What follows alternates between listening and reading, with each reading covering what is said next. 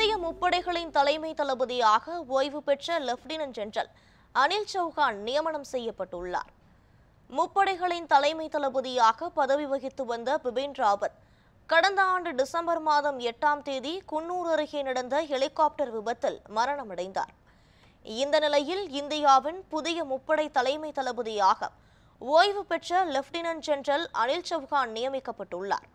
இந்திய ராணுவ விவகாரத்துறை செயலாளராகவும் இவர் செயல்படுவார் என்றும் மத்திய அரசு அறிவித்துள்ளது.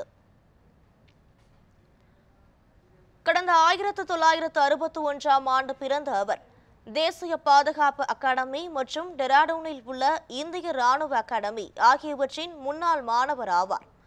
ஆயிரத்து தொள்ளாயிரத்து எண்பத்தி ஓராம் ஆண்டு இந்திய ராணுவத்தில் பதினோராவது கூர்கா ரைபிள்ஸ் பிரிவில் சேர்ந்த அவர் ஜம்மு காஷ்மீரில் தீவிரவாத தடுப்பு நடவடிக்கைகளில் திறம்பட பணியாற்றியுள்ளார். தொடர்ந்து இரண்டாயிரத்து பத்தொன்பதில் வடகிழக்கு ராணுவத்தின் மேஜர் ஜெனரலாக பொறுப்பேற்ற அவர் மே இரண்டாயிரத்து இருபத்தி ஒன்றில் பணியில் இருந்து ஓய்வு பெறும் வரை அதே பொறுப்பில் இருந்தார். அவரின் ராணுவ சேவையை பாராட்டி விஷத் சேவா பதக்கம் உத்தம் யுத் சேவா பதக்கம் அதிவிஷித் சேவா பதக்கம் சேனா பதக்கம் மற்றும் விஷித் சேவா பதக்கம் உள்ளிட்டவைகளை வழங்கி மத்திய அரசு கௌரவித்துள்ளது.